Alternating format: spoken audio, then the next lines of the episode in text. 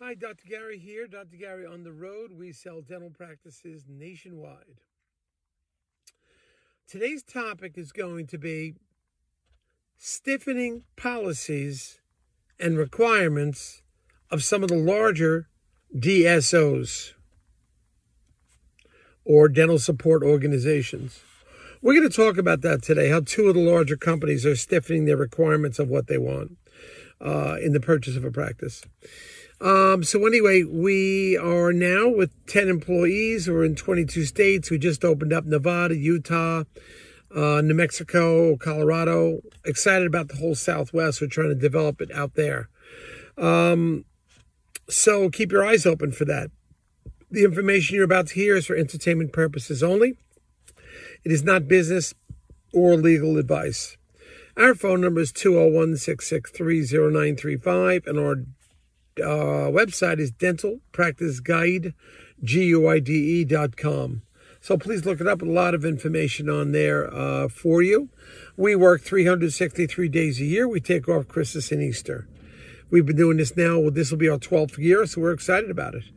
We just recently hired an operations person to handle uh, operations coordination, uh, communication, and that's been a big help to us uh, beginning to tie all the pieces together a bit. So we're we're kind of excited about that. Anyway, getting on to the what the DSOs are now looking for. We work with two of the largest ones in the country, and they're good. Believe me, I enjoy working with them. But one of them now it wants all those employees. Not only do they want them to sign contract, they want them all involved in their stock. They want to give them stock. They weren't doing this before.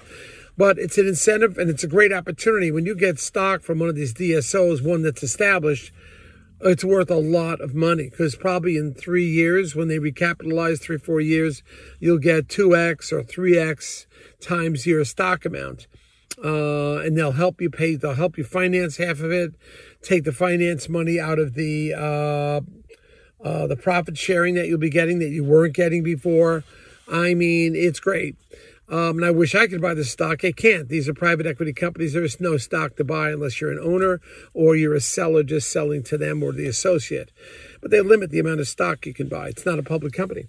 Um, so one of them is doing that now. Um, they want that buyer locked in pretty much for five years, and they're giving them stock options. They want them to buy the stock.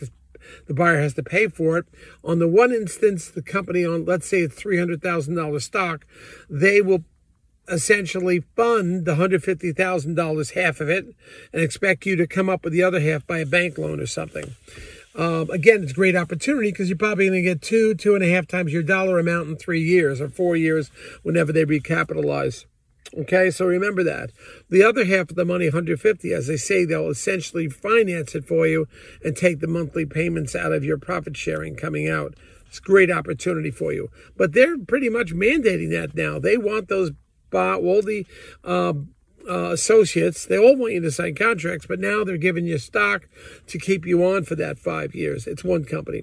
The second company, they want space. They want a lot of space.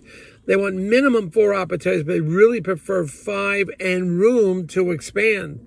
If they're going to be locked into four or five with no room to expansion, they may not take it. So their criteria is space. They want more space. Five plus operatories.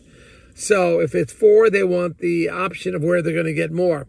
And they're thinking about that right away. So that's something to remember. Space is a key thing, and having at least five operatories is important. All right? They can't get more than those five in the future. You know, they may walk away from the deal because some of these guys are getting larger and larger and larger, some of the DSOs. So it's something to be aware of. The, the marketplace is always changing. And these two large companies, that's what they're requiring right now.